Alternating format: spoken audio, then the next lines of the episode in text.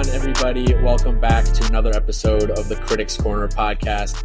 I'm William Locke, and joining me, as he does every week for our college football podcast, is Mister Joe Sieben. Joe, how you doing? How was Jacksonville last weekend? Jacksonville was good. We didn't end up going to the game, which we were a little bummed. Uh, we didn't make it and go to the decision. But, uh, I mean, the game ended up being kind of a blowout. Like, Florida, you know, started really strong. We're like, oh, shoot, this might be like a classic game. And then Georgia kind of dominated the rest of the game after that. So, um, great trip down there. Get the, get the sunshine. We were just talking before the pod started, snowing up in Denver. And um, there was like a foot, over a foot of snow for the Fort Collins, uh, the C S U Air Force game. But Um, it was nice to be in the sunshine, and um, there was a ton of Georgia and Florida fans just all over Jacksonville and by the beach and on the flights and stuff. So, I mean, those fan bases are nuts, man. Yeah, they, I mean, as you know, college, you went to L S U earlier this year. Like, college football is, is different down south. Um, that game is interesting just because it's a neutral site game and it's not on campus. Um, but I'm, I'm sure it is cool to see kind of like an, like an even distribution of fans. Was it like fifty-fifty, kind of like how they have the Oklahoma Texas game? Yeah. Yeah, I think maybe a little bit more Georgia just because they're so good. I think folks are like, all right, let's get down here every year just because like they kind of knew they were going to win. But I mean, for how Florida's been the past few years and like dominant Georgia is, like there were a lot of Gator fans. Like they're proud to wear that stuff. And uh, Jacksonville is like so North Florida and like it's essentially like almost in Georgia. Yeah. So it was cool to see both fan bases like traveling for it. You know, the game sold out. People are there like a week early tailgating and stuff. I mean, you got You got the Florida man and stuff, so there's some characters, but oh, yeah, right. Both fan bases are uh, very passionate. Yeah, Jacksonville is really close to Georgia because um, when I, my family vacations in the Georgia coast every year, and one year we flew into Jacksonville and drove like an hour and a half up there uh, to Sea Island, Georgia, which is always fun. Uh, Georgia, beautiful state, man. They got the coast, uh, obviously a great city in Atlanta. We can start with that Georgia-Florida game uh, since we're already kind of talking about it. Georgia, like you said, dominates forty-three to twenty. Uh, Florida did score first. Nice drive leading Graham Mertz leading the team down the field. And then, you know, I think it was thirty-six un- unanswered points from, from the Bulldogs. Uh, Carson Beck, you know, this was their first game without Brock Bowers. So, you know, there was the major question mark around who's going to, you know, do really well for that offense, who's going to take over those catches. Answer is Ladd McConkey, six catches, one hundred thirty-five yards and a touchdown. Carson Beck looked the part. I think he's really kind of growing into this role as the season moves on, as he gets more experience, as he plays in bigger games. Um, so for me, you know, biggest takeaway, Florida's miles off Georgia right now. Everyone knows that. Mm-hmm. They're doing well in recruiting, but it, it has to translate to the field. Carson Beck seems to be growing into that role, and there could be a world in which, you know, this this parity season that we always that we've been talking about throughout the course of this year kind of just ends up with Georgia steamrolling to a third straight national title. And I mean, when the game started, that first touchdown, like I said earlier, like Florida came out with just a perfect game plan, started with the ball, drove down the field, got a touchdown. Like they looked really good. Um, but I think it was just, um, you know, big game, you know, first game without Brock Bowers, like Georgia's defense just kind of gave up a big drive. And after that, it really locked them down. And, and the game wasn't as close as the forty-three to twenty final score, I thought. I mean, Georgia couldn't be stopped on offense. Ladd McConkey's been kind of hurt a little bit this year. Six for one thirty-five and a score, kind of the security blanket for Carson Beck, who I feel like Beck gets better every single week. And, you know, big rivalry game, neutral site, fans from each side, you know, chance for that spoiler type of game. And he looked calm, cool, collected the entire time. You know, didn't make any crazy mistakes. And, you know, Georgia just controlled this game and, and did what they had to do. And to your point, we'll we'll see what happens. They still have some bigger games. I think they have Ole Miss coming up too. Um, but yeah, they're looking like, you know, the number one team in the country still, and, and they've been playing a lot more like it the last couple of weeks. Yeah, they have Missouri this weekend at Ole Miss, or sorry, home versus Ole Miss, at Tennessee, and at Georgia Tech. Georgia Tech's had a really weird season that we can get into later. But Ole Miss and, and Missouri, I think Missouri this weekend, even though Georgia's eighteen-point uh, favorites, Missouri's coming off a bye week. That might be one of the tougher games that they play yeah. uh, the rest of the season. And, and who knows with going on the road against Tennessee. Um, but Georgia certainly going to be in the mix, and yeah, they keep they keep getting better every single week. If you're a Georgia fan, that's all you can ask for. Um, and, and you know, obviously, anything other than a national title for them this year, it will be a disappointment. We can get yeah. into the into sorry, we can get into the college football playoff rankings in the next pod, but committee doesn't have them at one right now, so we'll see how the season plays I, out. Yeah, and I don't think they've played like a top team right now that gives them that resume builder, which, I mean, that's the biggest thing for Ohio State is that win over Penn State and Notre Dame. So they might have the resume right now, but I mean, Georgia's rest of the schedule, those are, I mean, Missouri's a top twenty-five team, Ole Miss, Georgia Tech's not bad, Tennessee's top twenty-five. Those aren't easy games. And I think they all, they're more challenging than Florida because three of those teams are top twenty-five. Um, you know, Missouri, Ole Miss only have one loss. They've, they've got a chance to play spoiler. I think it's tough because both those games are in Athens. So it plays in, in the Bulldogs' favor. And they'll be favorites probably by double digits. But all of those, if if those other quarterbacks and those offenses get rolling, like you never know. Those are good S E C football clubs. Yeah, it's um, it's, it's a tough schedule. The East is a lot more challenging this year than than it has been in past years. Uh, but again, could see a world in which they kind of just dominate the rest of the mm-hmm. schedule. The biggest the biggest game from this past weekend, or or the most uh, noteworthy result, was, was definitely Kansas getting that upset win over Oklahoma, thirty-eight to thirty-three, um, and rainy, cold game in in Lawrence. Um, there was a weather delay in this one for about an hour, so this game was ending while, you know, the two thirty games were going on, while Oregon and Utah were going on, that that big game out west. And Kansas gets it done. Big upset. We've been waiting for, you know, kind of the big upset this year, and this is this is certainly the first major one. Um, Dylan Gabriel threw a pick six in this game. Quarterback uh, Jason Bean, filling in for Dylan Gabriel, was really good and really bad at moments. Uh, he threw two picks, one of one, one of which was very unfortunate. But he led the team down the field uh, at the end of the game to score a touchdown and win. The Kansas defense came up really big after that Jason Bean pick at the end, uh, getting a stop, getting a three and out, and, and get it, giving their offense an opportunity to get it done at the end.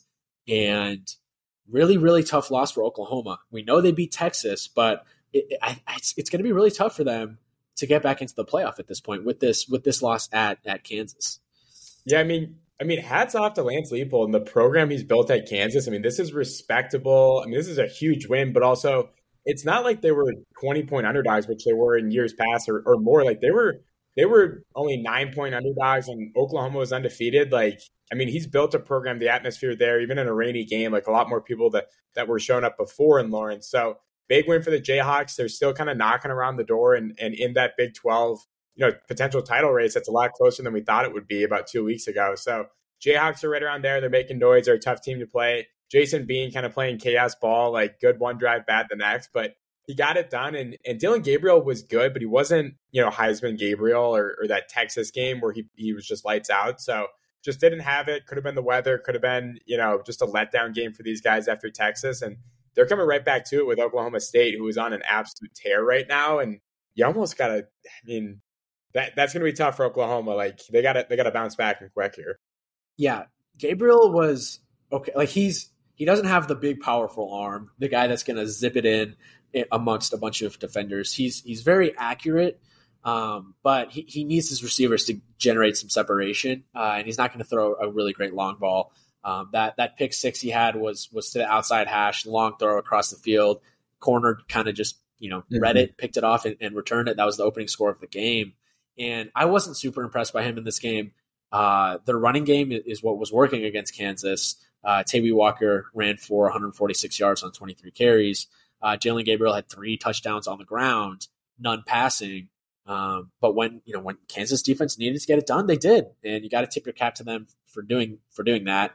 Um, I was disappointed. I, I I think we would both agree that the strong point of this Oklahoma team, what we thought heading into this game, was their defense.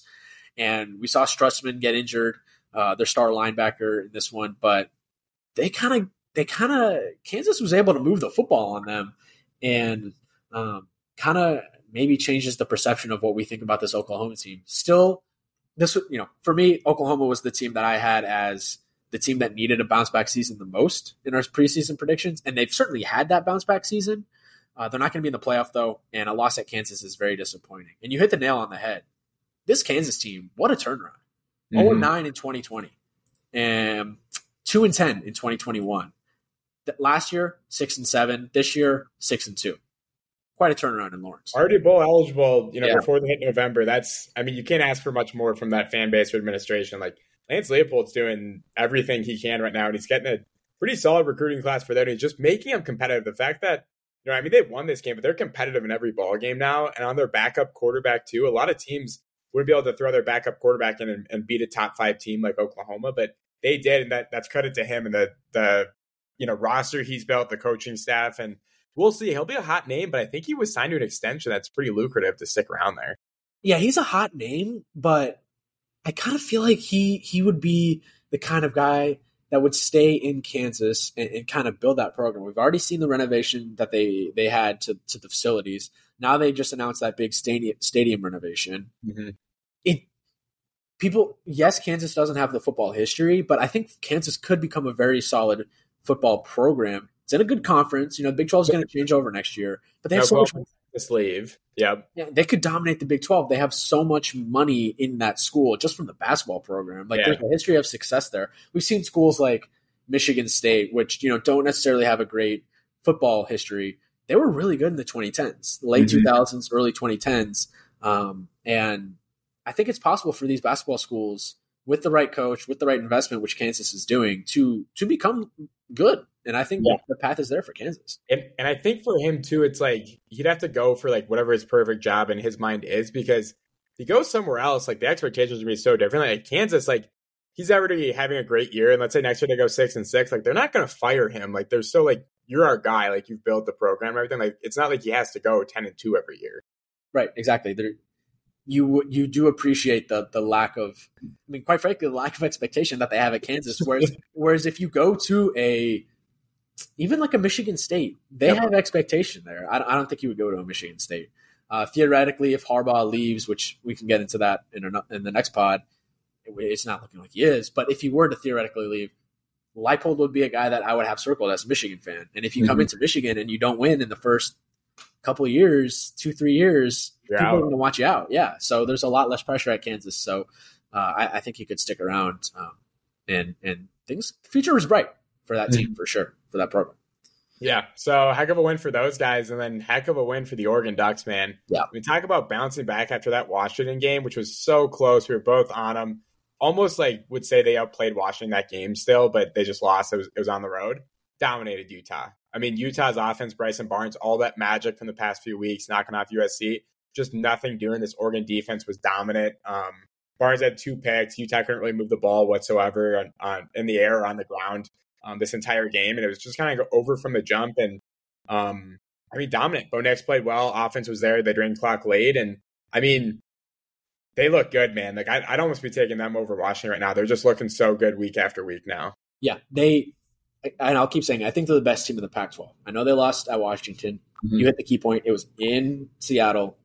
Uh, I you can make the argument that coaching lost Oregon that game at the end, uh, going for or even through the whole game, going for fourth downs that were questionable. Obviously, the play calling on those fourth downs um, at the end of the game. Thought they outplayed Washington for most of that game. I know they were down ten points in the third quarter, um, but they, they were able to pull pull ahead and get the lead when it mattered most. Um, and I think if you played that game on a neutral site, I think Oregon wins. So, I mean, we very well could see a rematch of that game, of that matchup in Vegas. Right now, my pick would be Oregon. They they they look dominant. They can move the ball uh, through the air with Bo Nix and their solid wide receivers. They can run the ball with Bucky Irving. We know they have a really good defense. I still think they're coached solidly. Dan Lanning's a good coach. Utah, we've always talked about, they're a really tough team to play. And this game was over immediately. I mean, I was watching the end of the Kansas-Oklahoma game, turn this one on, and it's already like twenty-one three. I'm like, oh, okay, I guess I'll have to find a new game to watch in the two thirty window.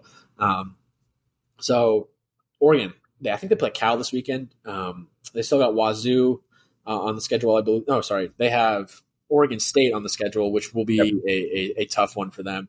Uh, they have U S C, and they have Arizona State. Uh, I think they can win out, and I think they, they'll be in Vegas. And I, I don't think they're out of the playoff race yet. I th- I think they control their destiny, because that Washington loss is a good loss. You compare it to, you know, let's say Oklahoma still runs a table. You're taking them with a Washington yeah. loss versus a yeah. Kansas. Same thing for, like, let's say Texas runs it. That's where it gets interesting, you know, Washington loss versus an Oklahoma. So we'll see. I mean, right now I, I still think the ball's in their court to keep running with it. And then I don't know if we talked about it last week. I think we might have mentioned it, but Cam Rising definitely out for the year. He's already shut it down. Yeah. Really curious to see what happens there. I feel like he'd go back for his seventh year because – I mean, yeah, it's going to be, it'd be his seventh year. I think he'd get the waiver for, for medical, but because he's not going to go to the N F L, he's not played all year, and it's like, he'll, he'll stay, but does he stay at Utah, or does, you know, does somebody else try to poach him? That's a, that's a veteran quarterback that's going to be potentially on the transfer portal market. Right. I think Notre Dame will be in the market for another yep. quarterback. I don't think they're going to start Lloyd Carr's son in his freshman year. Mm-hmm. Um, so, I mean, Michigan could theoretically be in the, the market for a quarterback next year. He's twenty-four years old. He's, I think he's like probably the grade below us. We graduated in twenty twenty, yeah, which is kind of crazy he's, to think about. He's pretty much going to be Sam Hartman in like like twelve months. Like he's yeah. last year's Sam Hartman, who like I feel like if he transfers, like he'll be one of the top guys because he's a vet. Like he's done it year in year in year out outside of this year with the injury. But I mean, he took Utah to the Pac twelve championship um, last season. I guess it would be a risky move from the team getting him just because he's coming off that A C L surgery. Yeah. Like you don't know what you're getting. Like it, it's kind of unusual for a guy to miss an entire season after tearing his A C L in January in, in, in a bowl game. So question marks around his health. But if if if all stays true, if he's still a really good quarterback, yeah, you you take him um, for sure. And Utah's going to, I think they're they're going to the uh, Big Twelve, right? If I'm not mistaken. Utah is, yep. yeah, yeah, they run over with like Colorado. So decent conference, but if you're Cam Rising, you, do you want to test yourself in the new Big Ten, in the mm-hmm. new S E C, or I mean, Notre Dame's independent, so that'd be like basically A C C ball. Speaking of A C C ball, we, we we'll get into the, their games later. But did you see? I, I sent you that they came out with their new their matchups for the next like, five years. We got Cal going to Syracuse. We got Stanford going to Miami. I mean, it's oh, that's gonna bad. be that's gonna be crazy. I mean, and Stanford and Cal, like they're not good football. They're not really no, they're not basketball. They're not good programs at right now. So. No. I don't know. It's a play on their future. I, I've said it before, like Cal ten years ago, everybody would have wanted, or Stanford ten years ago, everybody would have wanted yeah. them in the conference. So things can change, but I mean, and they got S M U who's coming in too. Like it'll, it'll be interesting. And you know, they've got that, their like grant of rights and stuff where Florida State is like kind of looks at getting out, but I, I think it'd be pretty hard money wise for them to leave. So they'll need someone like that to really anchor the top of that conference. Yeah, Stanford's really good at like everything except the major sports. They're yeah. they're really good at baseball and then like all the random like, you know, gymnastics, soccer. They like win national titles in all those sports. Just the ones that make the money, they don't necessarily they aren't necessarily great at. But I, I and I wrote about this in an article last summer when U C L A and U S C uh, joined the Big Ten. Like this is and it's been talked about now a lot, but it's great for football like viewing experience, but it sucks for obviously the football athletes, but more importantly, like the athletes that are on teams that, you know, have to go travel, you know, women's lacrosse that has to go travel to yep. from Cal to Syracuse on a Tuesday night for a lacrosse game. Like it's just not, it's not realistic for the whole day. And in the financial aspect too, like a lot of those sports don't make money in the first place. So the travel only become more expensive the farther you go and the longer you might have to be somewhere. So, you know, obviously a big thing is, you know, T V deals with football that probably gets spread across just the university as a whole. But I, I think there was something where Stanford and Cal, I don't know what their A C C deal is in that because I think they were so desperate that they might have just said, well, we won't take revenue for a few years. That, if that's the case, I mean, the, the, all this travel is really going to strain these athletic departments. Yeah. Uh, and another massive – well, Stanford's not a state school, but all, all these – a lot of these t- conf- uh, schools that are moving conferences are massive state schools and they can get some public funding, whatever, but ugh.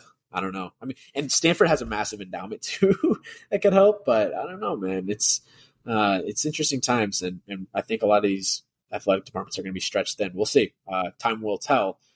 Last major game that we want to talk about, or that I specifically want to talk about, I put this one on the rundown. Ohio State squeaks by Wisconsin, twenty-four to ten. Uh, this game was was close in, in the second half. It was tied ten ten. Uh, Wisconsin had the ball down seven in the fourth quarter, driving to tie the game. They're on their backup quarterback, uh, Braden Locke. And Braylon Allen, the, the star running back, went down in this one for the Badgers. So they're down Ches Malusi and Braden Allen, or Braylon Allen at this point. Tough look for, for the Badgers and their chances to get to Indianapolis. Ohio State, man, again, McCord, two bad picks, lost lost a fumble. Looked like he might have hurt his ankle after the game, limping with an ice pack. If this team did not have Marvin Harrison Junior, who went for six catches, one hundred twenty-three yards, and two touchdowns, they would be like eight and four, nine and three. Luckily, they have the best college football player, in my opinion, uh, on the planet right now, and he's really helping them. Uh, and they have a solid defense. The defense is a lot better this year in their second year under Jim Knowles, uh, J T Tuilamulilau, uh, and you know Denzel Burke was back in this one. Um, but it's not the Ohio State we're used to. They're not as dominant. I think the old Ohio State game, wins this game like fifty-nine to ten. Versus mm-hmm. twenty-four to ten. And the committee put them first. The eye test, yes, they have a great resume, but just if you watch the games, yeah. you watch the games, they just look so average. I mean, they don't play like Georgia plays like a number one team right now. Like Ohio State doesn't. Like they're a, a top five team, probably top four team right now, and they're winning these games. The defense is Ohio State of old, like great defense, shutting down. It wasn't Wisconsin's best. They're down their quarterback and running back. Like they were an underdog for a reason in this game.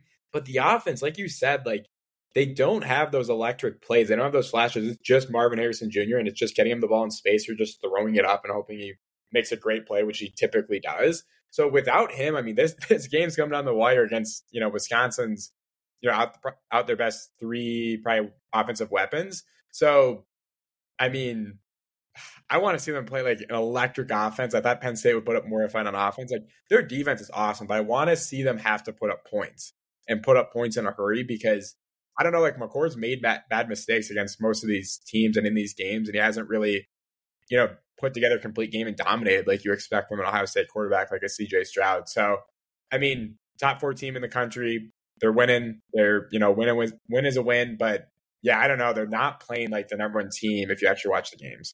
Yeah, they and McCord, you know, to his credit, ha, I think has gotten better over the year, but not significantly better. And he's certainly a, a major step back from C J Stroud over the past couple of seasons. And you're right, like their marquee games have been against bad offenses. Notre Dame, they won that game by three on the last play. Notre Dame does not have a good offense. We've seen them. We've seen that they don't have any explosive playmakers. And, and Penn State, very similar offense. They have a good quarterback like Notre Dame does, but they don't have any explosive playmakers on the outside to to go out and make those big uh, chunk plays. Same thing, Wisconsin, you know, more of a ground and pound team. They were down to their backup quarterback. I mean, it, you know, the, you can make the argument the best offense they've played is like September Maryland.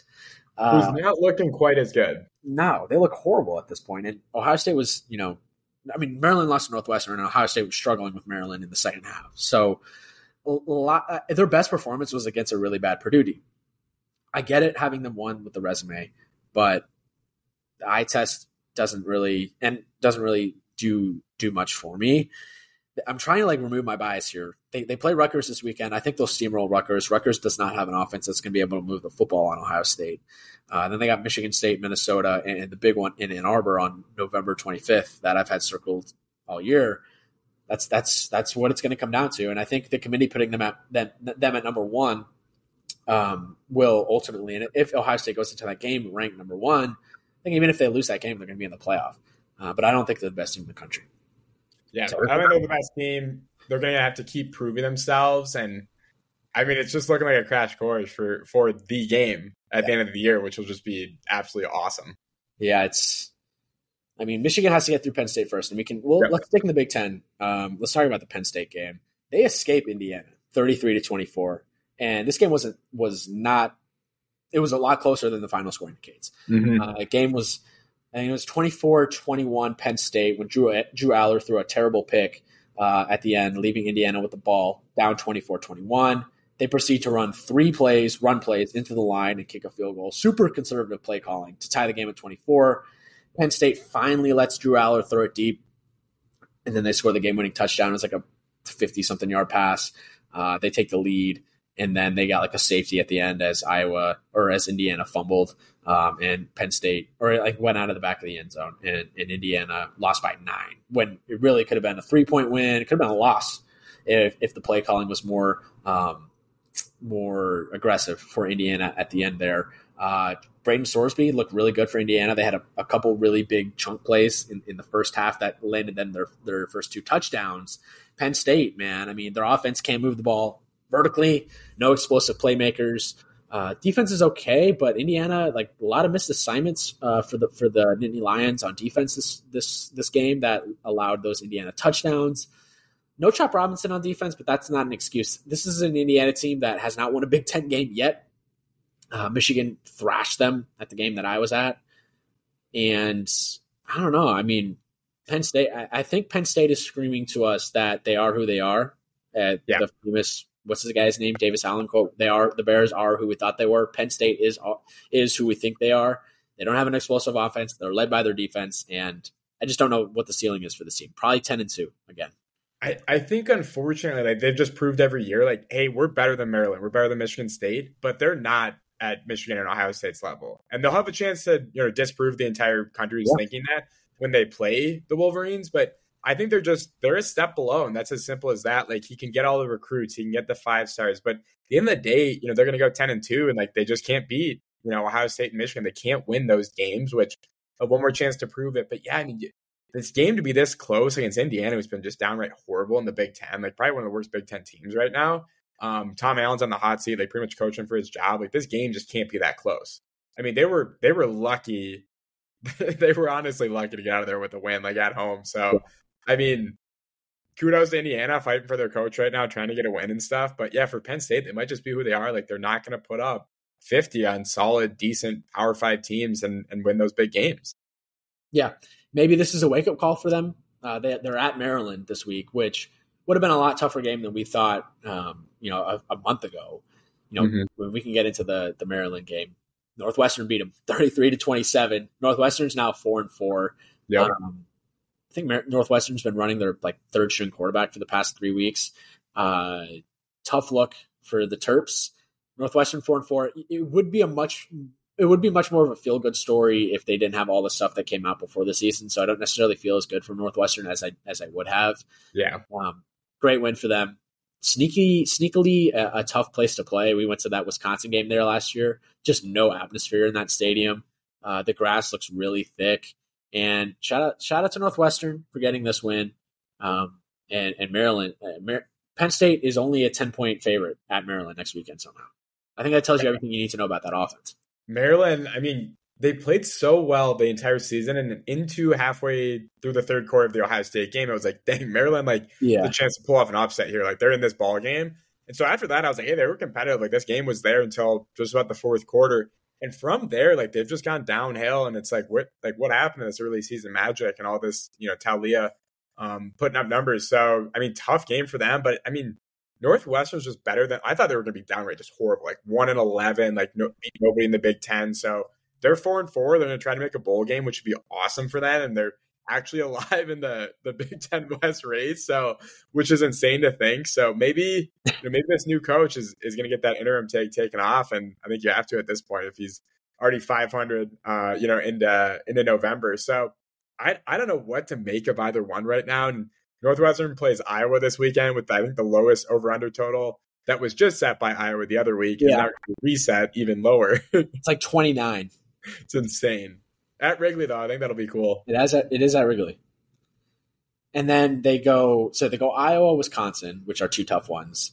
But they end with Purdue and Illinois. So they, they could go five and seven, maybe push six and six and get into a bowl game. Um, the Big Ten West stinks, and we, we've known that for weeks. But a couple other results in the Big Ten West. Nebraska beats Purdue thirty-one fourteen. Interesting stat from this one that I saw on a podcast that I listened to. Purdue is oh and ten in weeks that Taylor Swift releases an album. And last Friday, Taylor Swift re-released nineteen eighty-nine. She did drop four new songs. I actually like them. They're pretty good. Kayla was showing me them. They're, they're pretty good. Yep. And Purdue lost. So if you want a betting model, whenever T, T Swizzle drops an album and Purdue's playing that weekend, lock it in, take the other team. Uh, they're going to win. So, and also shout out to Nebraska. They've had a, a surprisingly good season so far. They're five and three, started out really slow, started out oh and two. Uh, since then, their only losses to, to a really good Michigan team. And they have wins over Northern Illinois, uh, Louisiana Tech, Illinois, Northwestern, and Purdue. So not great wins by any stretch of the imagination. Only one win away from bowl eligibility. They got Michigan State this weekend. I think they can mm-hmm. win that game. Then Maryland, Wisconsin, Iowa. So if they want to get bowling this year, they got to win that game. But shout out to Matt Rhule, man. Year one, I think I think he's going to take Nebraska in the right direction. I don't know if it's going to be, you know, college football playoff contender, but they're going to be bowling every year, and, and they could maybe push ten wins at some point. Just just depends on the talent they bring t- that they yeah. can get to them. But I think they're they're heading in the right direction. I mean, Matt Rhule does a masterclass every program he goes to of turning them around. Um, typically, you know, the first year isn't the best year. It usually takes them at least two, three years um, to get rolling there. But, I mean, yeah, they're fighting for bowl eligibility. They should be Michigan State. That'd be huge for them. Just, you know, get to the bowl game, use that in recruiting. And you know, they dominated Purdue in this bowl game. They're actually the lock of the week for me last week. I was just like, hey, Nebraska at home. Purdue's looking down. I, if I had that Taylor Swift, you know, stat, that would have been my double lock of the week or something. But yeah, I mean, good win for them. They bounced back after losing to Minnesota and Colorado, and just, you know, doesn't matter who they're playing, just wins are wins for them right now, building the program back up. So uh, Purdue's down. Purdue's down. Like, I think it might be worse than Northwestern right now, which kind of sucks. But um, they're a pretty hit or miss team. I feel like every year they just go up and down. But Nebraska, I think Rule is is the right man for this job. And, you know, like you said, maybe don't have the expectation that you're going to go like the national championship like thirty years ago. But this, I think he's the right guy for the job. Yeah, he seems to really like that program, and he seems to be a good leader. Uh, and I, obviously, he didn't work in the N F L, but I think he's one of those coaches that's kind of just meant for for college and not not pro ball. Um, and yeah, Big Ten West is a, a disaster. The, the other result from that side of the bracket or side of the conference last week was Minnesota taking down Michigan State twenty-seven to twelve. You have a four-way tie right now for the top of the West with Minnesota, Iowa, Wisconsin, and Nebraska.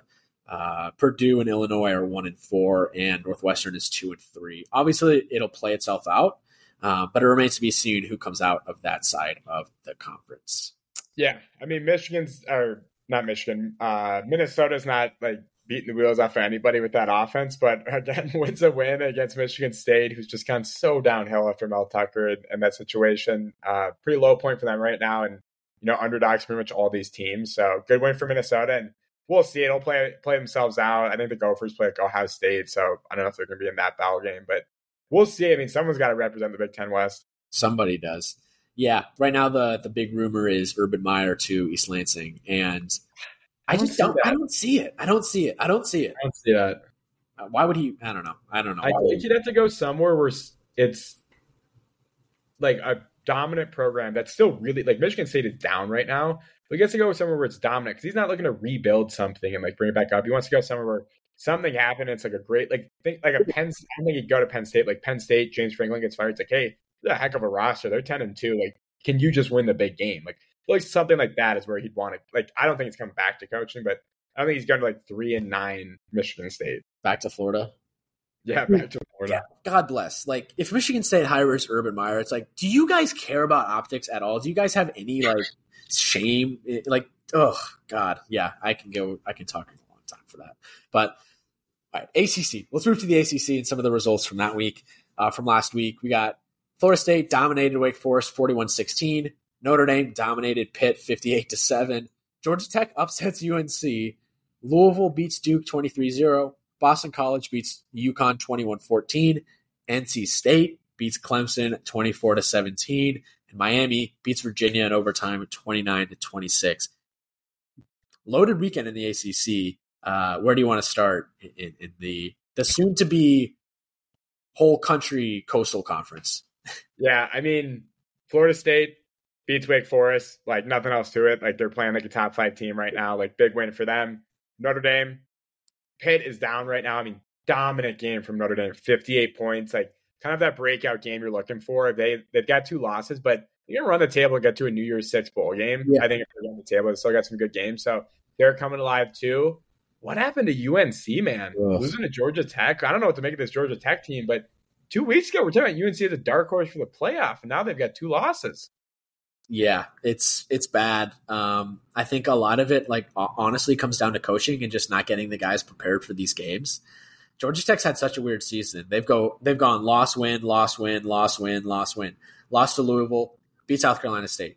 Lost to Ole Miss, beat Wake Forest. Lost to Bowling Green, beat Miami on the road. Lost to Boston College. Okay, we're going to come back and we're going to beat number seventeen North Carolina. They don't make any sense. Mm-hmm. Uh, I think Haynes King is doing a good job for them, and, and they have the right coach for the job moving forward.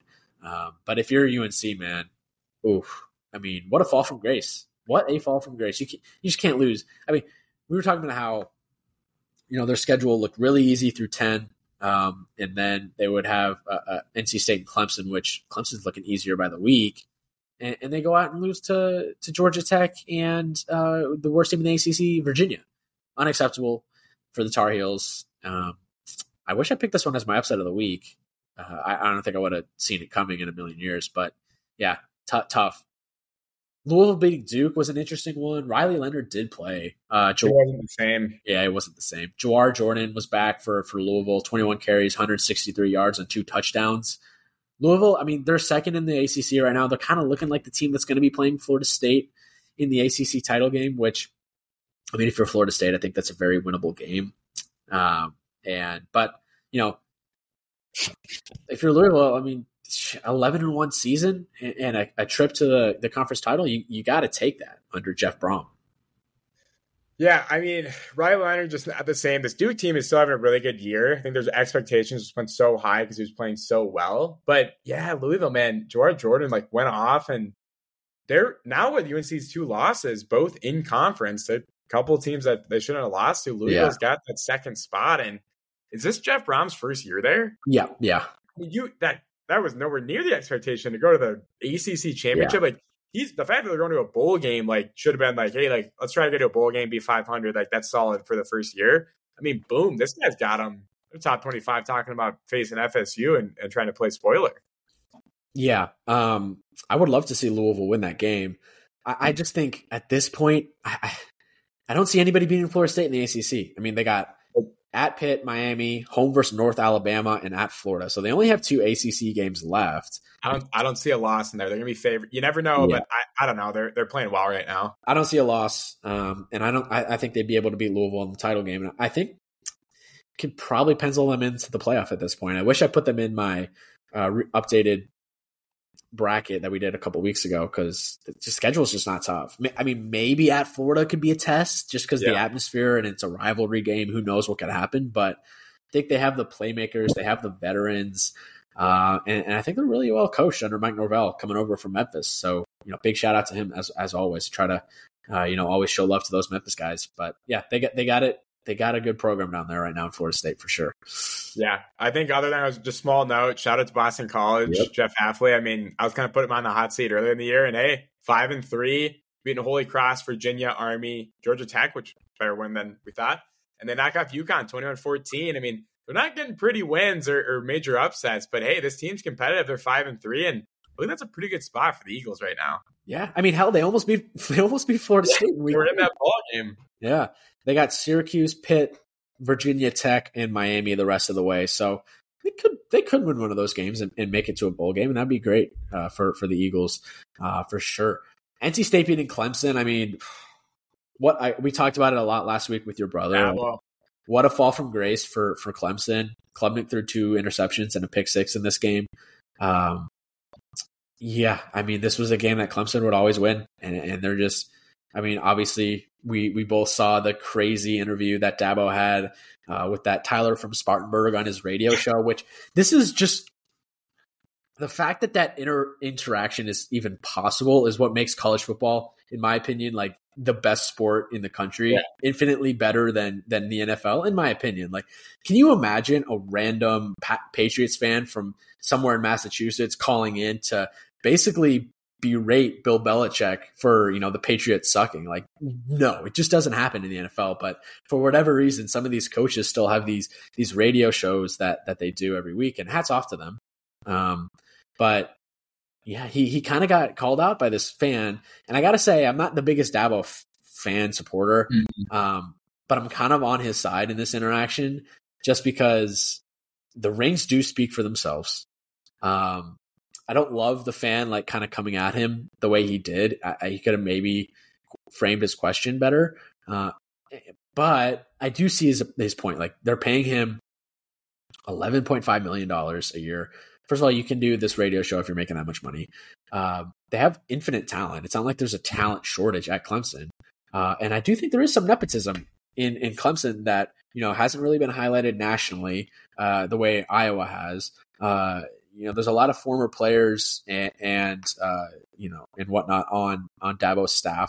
Uh, I think the guy said that there's only like two coaches on staff that are outside hires that had coaching experience beforehand.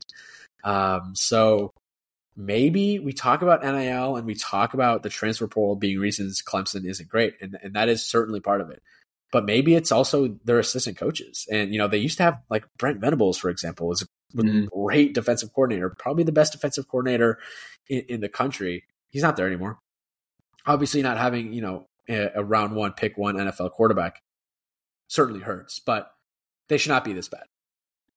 Yeah. I mean, I, I think I agree. Like, not a huge Dabo guy, but I think he's earned kind of a down year. Like this, he brought Clemson from where it was to a national title contender and won multiple national titles. So, hey, like, let's give this guy a little slack. Like, you know, it was bound to happen. It was bound to be a down year. Like, it's Clemson football. You can't just be the number one team in the country every year. So, I still appreciate what he's done for him. But, I mean, just a hilarious interaction. Like, you can tell he's just pissed off and agitated. The guy did have some points. Like, hey, after this year, like, you can't go six and six again next year. Like, that can't happen two years in a row. Like, you get you get your mulligan, and then it's like, hey, we got to be back to, you know, who we are, winning uh, ten plus games, double digits, and be in the A C C title race and be in the college football playoff, you know, conversation, and being a top twelve team for next year and, and years forward to be in the expanded playoff. But, I mean, hilarious interaction. You know, this team's just not in cohesion right now. The offense, Klubnik doesn't have the confidence. Defense is still great, but just giving up a little bit too much with the offense not supporting them as much as they need to. So, you know, big win for N C State. And, you know, Dabo was agitated. There's going to be something he has to change, whether it's the coaching staff, the way he recruits, the transfer portal, N L L. He's got to make something change where, hey, you can't do this two years in a row, yeah. especially if you're not changing and adapting with the times. Yeah, absolutely. Uh, and I think there will be significant changes this offseason for Clemson. Um, and and I, I do think Dabo speaks some truth, like when he always says, oh, we're just little old Clemson. Like, it is like a, it's a tiny school in the middle of nowhere in South Carolina. There's really no reason for them to be good at football. They do have a good football history even before Dabo, uh, but it, it was never, you know, at the level that he had them at in, in the twenty tens. Uh, basically, the, the center of the college football landscape. So I respect him and everything he's done for the program, and I do think he's earned this year uh, a down year. But if we get like two or three more of these, then it's going to be like, all right, maybe it's time for for Clemson to move on. Just one comment on it. If they keep going down and he's getting pissed off there and Saban's looking to retire, yeah. he played at Alabama. He was a walk-on at Alabama. Yeah. So I feel like that's probably always been in the back of his mind as the dream school. Yeah, that – I mean, but then again, it's like, okay, but if he keeps losing at Clemson, what's his stock at? True. Yeah. True. Yeah. But I do I, I do think, you know, I've, and I've been wondering, wondering this for like a decade, who who's going to replace Saban? That's the most interesting yeah. storyline in college football because he's – I don't know how much longer he is going to want to coach. I mean, he's in his yeah. seventies. You know, I, I would think at one point, you know, he'd like to retire and kind of enjoy it, some some years of, of retirement. But yeah. we'll see. We'll see. It's interesting. Yeah. All right, let's move. Yeah, last one in the A C C. Miami beats Virginia twenty-nine twenty-six yeah. in overtime. So Virginia playing spirited football after the upset over U N C. Just couldn't get it done. And Miami, after, I wish they hadn't had that collapse game because you're talking about them as a one-loss team that's like in the – they're still technically in the A C C title race, I, I suppose, but it just that game just hurts so much because they've squeaked out a couple now against Clemson and Virginia, and they're kind of padding it. So, yeah, they're not the same as they were before that collapse, but, I mean, a couple, couple wins for them still. Maybe the Miami-Florida State game could be somewhat entertaining. I just don't think Tyler Van Dyke's the same guy that he was early in the season. I mean, you should yeah. not take Virginia to overtime, especially at home. But they, it's a win. A win is a win is a win is a win, as they say. Big twelve, not not a great weekend week in in the Big twelve outside of obviously the Oklahoma Kansas game. We got Texas taking down B Y U thirty-five six. Malik Murphy played, looked okay, uh, one hundred seventy yards, two touchdowns, and uh, and an interception. They won this game on, on the ground. Jonathan Brooks, sixteen carries, ninety-eight yards, and a touchdown. Um, so, yeah, I mean, big question for them. They have a tough schedule moving forward, right? They got Kansas State this weekend. Uh, it's not looking like Quinn Ewers is going to play. So Malik Murphy is, is going to be tested in that one. But they got it done against B Y U last weekend. Yeah, B Y U, not the effort I was looking for from King Keaton. So, I mean, Malik Murphy... not like he was electric, but he wasn't bad. Like, kind of just, you know, did what he did and, you know, had a good ground game. Defense played well. Like, was never really in doubt. Didn't have to make a big-time play. So, we'll see against Kansas State because they just destroyed Houston forty-one to nothing. Yeah. I mean, this two-quarterback offense they got rolling, Longhorns might want to be worried this weekend, man. This team's on fire, and if Malik Murphy doesn't have a, a pretty good game, I don't know. They, I think it's lucky for them that it's at home. That's a, that's a big a big deal for them, I think, this weekend to be in Austin. It is a losable game. Um, for for uh, for the Longhorns, and like honestly, shout out to Kansas State for, you know, really turning their season around from obviously the early season loss to Missouri and then the loss to Oklahoma State. They've won three straight. Uh, they're still in the thick of it in the Big twelve at four and one, uh, six and two overall. Uh, they got Texas, Baylor, Kansas, and Iowa State the rest of the way. Uh, we could be looking at at a nine win, maybe even if everything goes right, a ten win Kansas State team. Um, and, and yeah, they, they're a really solid team. And I'm, I'm glad for for their fans that they turned their season around after that early season loss at Mizzou. And it was a really close loss. Like, they lost some yeah. crazy, like, fifty-yard last-second field goal. Yeah, and, and Mizzou's damn good. So, yeah. Uh, yeah, they're a good team this year. It's going to be a tough one for them in, in, in Austin this weekend. Also, we got West Virginia beating U C F forty-one twenty-eight. Don't have a ton from this one other than the whole clip that went viral of everyone thought the announcer said, "Oh, what an effing interception." He clearly said funky. I can't even yeah. hear the curse word.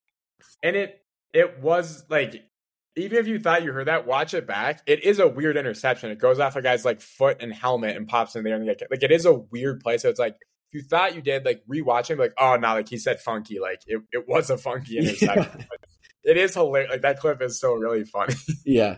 Um, and hey, West Virginia, Neil Brown having a really good season. You know, they're five and three, a really good season based on the expectations, five and three.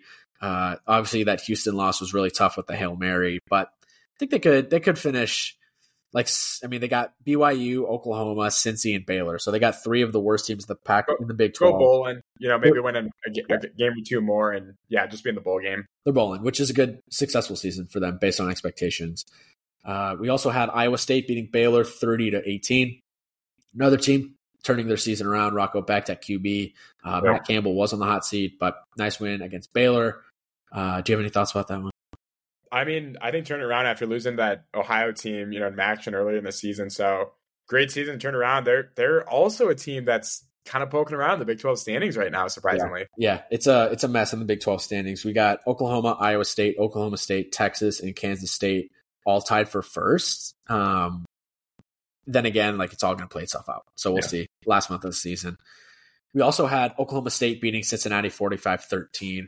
O- Ollie Gordon, the running back for Oklahoma State, man, he's like arguably in Heisman contention at this point if he keeps it up. twenty-five carries, two hundred seventy-one yards, and two touchdowns. He leads the, the nation in rushing yards. You know, they have a huge game at home against Oklahoma this week. Uh, killed Cincinnati, and they they have turned their season around since that bye mm-hmm. week, man. They lost to, obviously, South Alabama, and they uh, and then Iowa State had a bye week, and they haven't lost since. Kansas State, Kansas, West Virginia, Cincy, all wins. Uh, they got that big one against Oklahoma, the last ever Bedlam game, potentially, at home this weekend. And then U C F, Houston, and B Y U. So we could be looking at yet another ten and two Oklahoma State team. Mike Gundy was arguably on the hot seat, and I don't know, he's got another good team down there in Stillwater. Yeah, and I, I think for teams like Houston, U C F, Cincinnati, this jump to the Big twelve was a lot higher than they thought it would be. Most of them yeah. are bank competitive, but like Cincinnati got blown out of the water here. I mean, Oklahoma State's really turned the season around, and against Oklahoma, man, Ollie Gordon, man, he's balling right now. So they're going to have to figure out a way to stop him or they're going to be in big-time trouble in Bedlam. Yeah, that's going to be a really fun one in what is uh, honestly a fun weekend. This every weekend's fun, right? But there's a lot of really good games this weekend in college football. We'll get to that on the preview uh, later in the week. Pac twelve, not a, a relatively quiet week in the conference, um, but we did have some interesting games. Actually, scratch that. It was not a quiet week. Uh, wa- just looking at these scores, Washington beat Stanford forty-two to thirty-three. My main takeaway is Washington looks really, really shaky after that Oregon game. Mm-hmm. Almost lost to Arizona State at home. And yep. then they go to Stanford, the worst team in the Pac twelve. And this game was close. Um, Stanford was driving with a chance to take the lead in the fourth quarter. And they run like a double reverse on fourth down and a wide open receiver. And the guy yep. drops it. It was a little short, but catchable pass. Stanford could have won this game, and something the, the the offense was bad against Arizona State. It was better against Stanford. Stanford couldn't stop them, but something's up with that defense right now, and I'm a little worried about Washington. Their schedule is, is tough the rest of the way. They have U S C this weekend. They still have the Apple Cup, obviously, against Wazoo. They got Utah and Oregon State as well, so they have a really tough November. I don't know if they're going to run the table. I think your adjective and word of shaky is right because they're still winning, but it's like, what what's going on here? Like, why why is the offense not totally clicking? Why did the defense not show up against Stanford? It's like, what, why are you not playing like you did against Oregon? Like, you beat Oregon, one of the best teams in the country, and now you're kind of playing with your food a little bit. Like, you're just not coming with the same fire, energy, and juice. So, yeah, I mean, I think this weekend against U S C will will really tell us a lot because if they can, you know, handle them and put them away, boom, big win. U S C's still really good, but if they lose, like, Caleb Williams is reigning Heisman winner, man. It's nothing to play around with. So yep. um, they're gonna have to they're gonna have to figure something out there to, you know, match with both sides of the ball and have a complete football team. Yeah. Uh, so we'll see the rest of the way. Tough schedule for for the Huskies. Weird one. Arizona State lost, or sorry, Arizona State beat Oregon State twenty-seven twenty-four. Uh, th- this was my upset of the week, and then I changed it last minute to to Tulane over or Rice over Tulane, which almost happened. This one happened. Uh, Oregon State goes down. Arizona, man, Jed Fish, great coach. Noah Fafita, the backup quarterback, playing really well for them. Uh, I had him as a player to watch, and he he delivered. The the main kind of highlight from this game was that fake field goal that Oregon State ran from like their own twenty-five yard line at the end of the first half. Uh, that, you know, they just basically ran through the line and, and didn't make it, and they lose by three.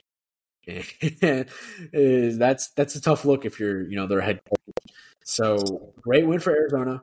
Program is is looking really really strong heading into the Big Twelve under Jed Fish. And I talked about this game in the preview. Like, if Oregon State wins this one, I think they're solidified as the third best team in the pack.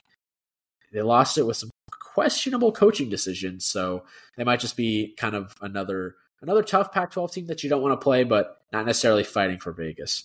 Yeah, I think we were hoping that they'd be up in that, you know, dangerous mark for the Pac twelve, but I think they're more so just that middle of the pack, like a lot closer to Arizona than we thought. So Arizona played a great game. Oregon State, I felt like, played down a little bit and just some tough play calls. And so close games. I think this Pac twelve, a lot of parity, and just these teams kind of, you know, Arizona, Oregon State, Washington State, Cal, U S C, like U C L A, like these teams are kind of just beating up on each other. One gets one here, one loses there. So um, Oregon State kind of falling back to that middle of the pack.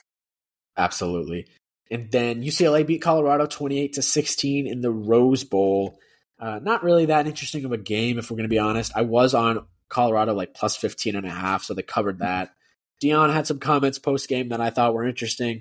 Honestly, just throwing his, his offensive line under the bus. Yes, it's been really bad, uh, but he basically said, he was asked, you know, how are you going to fix the offensive line? And he, he basically said, replace them. Yeah. Wait, I just don't think you can say that. Like, It's it's just like, if that's how you're going to go about it, like, hey, you're going to have to get guys in the portal. But, like, what if they don't perform? Like, at some point, you got to be like, hey, like, we got to coach these guys. Like, we got to get better. We got to create a cohesive unit that's not just guys and, and stars next to each other. It needs to be a team. So I get it. He's trying to build a program, and he's going about it a different way than, you know, pretty much any other coach does it. But not a huge fan of it. Like, it's not like it's the end of the season and you're going into the portal and trying to get guys. Like, we're in the middle of the season. Like, we're still fighting for bowl eligibility. Like, try to rally your troops, man. These are your starters for the rest of the year. Yeah, it's just, as a player, that doesn't, and you know, obviously as a player, you know, you, you've sucked this year, right? As a mm-hmm. unit. Uh, you just don't want your coach bashing you in the media publicly. Yeah. Uh, tough, tough look for, for those offensive linemen. I, I do feel for them, um, but we'll see what they do this offseason. I, I think they're going to be very active in the portal. Um, and I mean, another thing that happened is all the Colorado players had a lot of their, if not all of their jewelry stolen in the, in the locker room during the game, which that's, that sucks. That's just disgusting. Don't, they don't know who did it. Like, there's no cameras or anything. Yeah. Like, who went into the locker room that wasn't authorized, or I feel like someone's, that's got to get solved, right? It's not like they're in the middle of nowhere and stuff. Right. Like, they're at the Rose Bowl. Right. And people were saying, oh, well, they shouldn't wear it to the game. It's like, come on. Like, they can wear oh, jewelry. N I L, man, it's a different era. Like, those yeah. guys all are wearing it. Like, you know, ad deals and, and jewelry. Nah, they're going to wear it. Yeah, and I have no issue with them wearing it. Like, if you're a college kid and you're making six figures, million dollars, like, yeah, I'm going to go out and buy a chain so I can look cool walking t- walking into the stadium. You're damn right. So I have no issue with that. I think it's gross that they don't have – like, the locker room is a sacred place as an athlete, right? Um, a lot of camaraderie, joking around, getting ready for, in, in football's case, like battle. And I don't know, to feel to like to have that sacred space vandalized is is kind of kind of disgusting, honestly, in, in my opinion. Uh, a couple other ones in the Pac twelve. Arizona State beat Washington State thirty-eight twenty-seven. Arizona State, solid, frisky team. Washington State has fallen off a cliff. They, um, they're playing themselves down. Kind of like Oregon State's still better than them, but you know, Wazoo like had the same chance as Oregon State to have a big season, especially when they're kind of the you know the. Uh, the chopped liver right now in the Pac twelve. So they just kind of playing themselves in the middle of the pack. And I, I thought they were going to be a little bit better than that based on the start of the season. Yeah. And then U S C beat Cal fifty to forty-nine. Same Oof. story as always. Same story as always with this U S C team. Makes it too close. Offense was electric and no defense. Yeah, and we'll see that this weekend against Washington. Uh, should that should be the over/under is like seventy-three in that game, so that should be a fun one to watch. Yeah. S E C. Honestly, the S E C hasn't been that it, it, entertaining this year. Uh, Ole Miss beat Vandy thirty-three seven. Cool. Ole Miss has some cool uh, players dunking with the basket, their celebration after they get a turnover. Tennessee beats Kentucky thirty-three twenty-seven. And A and M beats South Carolina thirty to seventeen. South Carolina down bad right now. Auburn beats Mississippi State twenty-seven to thirteen. Mississippi State just in a really tough spot right now with everything that happened with Mike Leach. Uh, obviously, very sad story, and and just leaves them in a tough spot. Not that he, you know, you know what I'm saying. Like they are just in a tough spot as a result of that, um, of his of his passing, and can't blame them for being not great this year. Uh, but any takeaways from, from the Southeastern Conference last weekend? I think Auburn and A and M like beat who they had to beat. I think Jimbo's still kind of on the hot seat. Like it's not been a great year still. Ole Miss and Tennessee. These are the teams I'm looking at below Alabama, Georgia. Like, can one of these two pull off that big upset? Like, can they do it in this last month of the season? I want to see because you know they're both good. They only got the one loss, so it's like, are they legit or are they just kind of beating up on the other teams in the S E C? It's like, can one of them, you know, kind of acting like Penn State a little bit of like, hey, let, let's try to get the upper last round. Let's knock off Georgia. Let's knock off Alabama. Um, Ole Miss did beat L S U, so you know they're in that conversation. But I want to see one of these two, you know, try to get that big win this season and, and go from, ah, eh, you know, they're just they're just kind of getting the wins they should get. Um, I want to see them get that big one. Yeah, that'd be exciting. Uh, that that'd be great for for the conference, uh, honestly, uh, for some parity in, in football as well, in college football. Before we wrap it up, let's take a trip to the Group of Five. Shout out to Maction, by the way, which got under underway yesterday. Uh, we had, I believe it was Central Michigan beat N I U. Uh, Rocky Lombardi threw a tough pick at the end there, and then we had Toledo spanking up Buffalo in the snow. Always great to have Maction on. Love some quality. Like, they had the C- the C U S A stuff on Tuesday, Wednesday. It wasn't the same as Maction on Tuesday, Wednesday. So shout out to the Mac. Uh, Liberty and James Madison both moved to eight and oh. James Madison is in- inexplicably ineligible, ineligible for a bowl game. So um, dumb. Hate that rule. I don't understand it. Like teams should be rewarded from for bumping up from F C S uh, and being good immediately. I don't understand that, but they're eight and oh, so is Liberty. We had Air Force escaping Colorado State twenty to thirteen in the snow. I watched a lot of uh, Group of Five ball last weekend. Tulane escapes Rice thirty to twenty-eight. Memphis won a really exciting game, thirty-five or sorry, forty-five forty-two over North Texas, and Fresno State beat U N L V thirty-one twenty-four. U N L V's wide receiver dropped a wide open game tying pass at the end. Tough look for them. And Blake Watson, huge game for the Tigers, seventeen carries, one hundred sixty-nine yards, two touchdowns on the ground, and five receptions for one hundred yards in the air. Uh, any thoughts on the Group of Five? Liberty should be in the top twenty-five. Please rank them. They're eight and oh. I don't care who they played. Rank them. James Madison should be allowed to play. Why Why can you be ranked in the top twenty-five if they're, you can't play the whole game? They're not even ranked. In the, they're not even allowed to be ranked. That, like, that is such a dumb rule. This is a good team. Yeah. A good team that went up levels where it got harder and they got better. Like reward them. Don't don't punish these players. Like yeah. What are you doing? So, but the one that can play in, in a New Year's Six bowl game is Air Force, who gets another win. I'm going to Air Force Army this weekend at Mile High Stadium. So, I mean, they, they should win this. They're a couple touchdown favorites on Army. So, um, hats off to those guys playing a heck of a ball game. And you know they covered this weekend, so they're putting up a little bit more points. Yeah. Um. Tulane gets it done. They're kind of that competition, I think, for Air Force for that group of group of five spot. Yeah, they had Tulane ranked over uh, Air Force this week. Yep, yep. Their only loss is to Ole Miss, so it's like I know, you know, the group of five still. Memphis, Blake Watson, he's on that Henny with Seth Hennigan. So I mean, dog, like we're riding the Henny train. Like we're on that. Memphis on was that. Memphis was up. I think it was like thirty-eight to seventeen in this game, and North Texas comes all the way back. They take yeah. the lead. Um, forty-two to, uh, I think it was forty-two thirty-five or forty-two to thirty-eight or something. And with, they take the lead on a touchdown pass with like thirty seconds left. And the, the Henny man, he had to drink a Henny on the sideline and led Memphis down the field for the win. They kept showing, uh, his, these two Memphis fans. And I had the game on mute and I'm like, I was texting Alden, my friend that's went to Memphis. And I'm like, they keep showing these two Memphis fans. in, in this North Texas game. He's like, yeah, they're, they're his parents. He's from uh, wherever wherever North Texas University is in Texas, and that's why they kept showing up. But it was a really exciting game. Uh, Silverfield is still kind of on the hot seat if you're a Memphis fan. They don't really love them. Like, they haven't been playing great ball, but they're still winning games.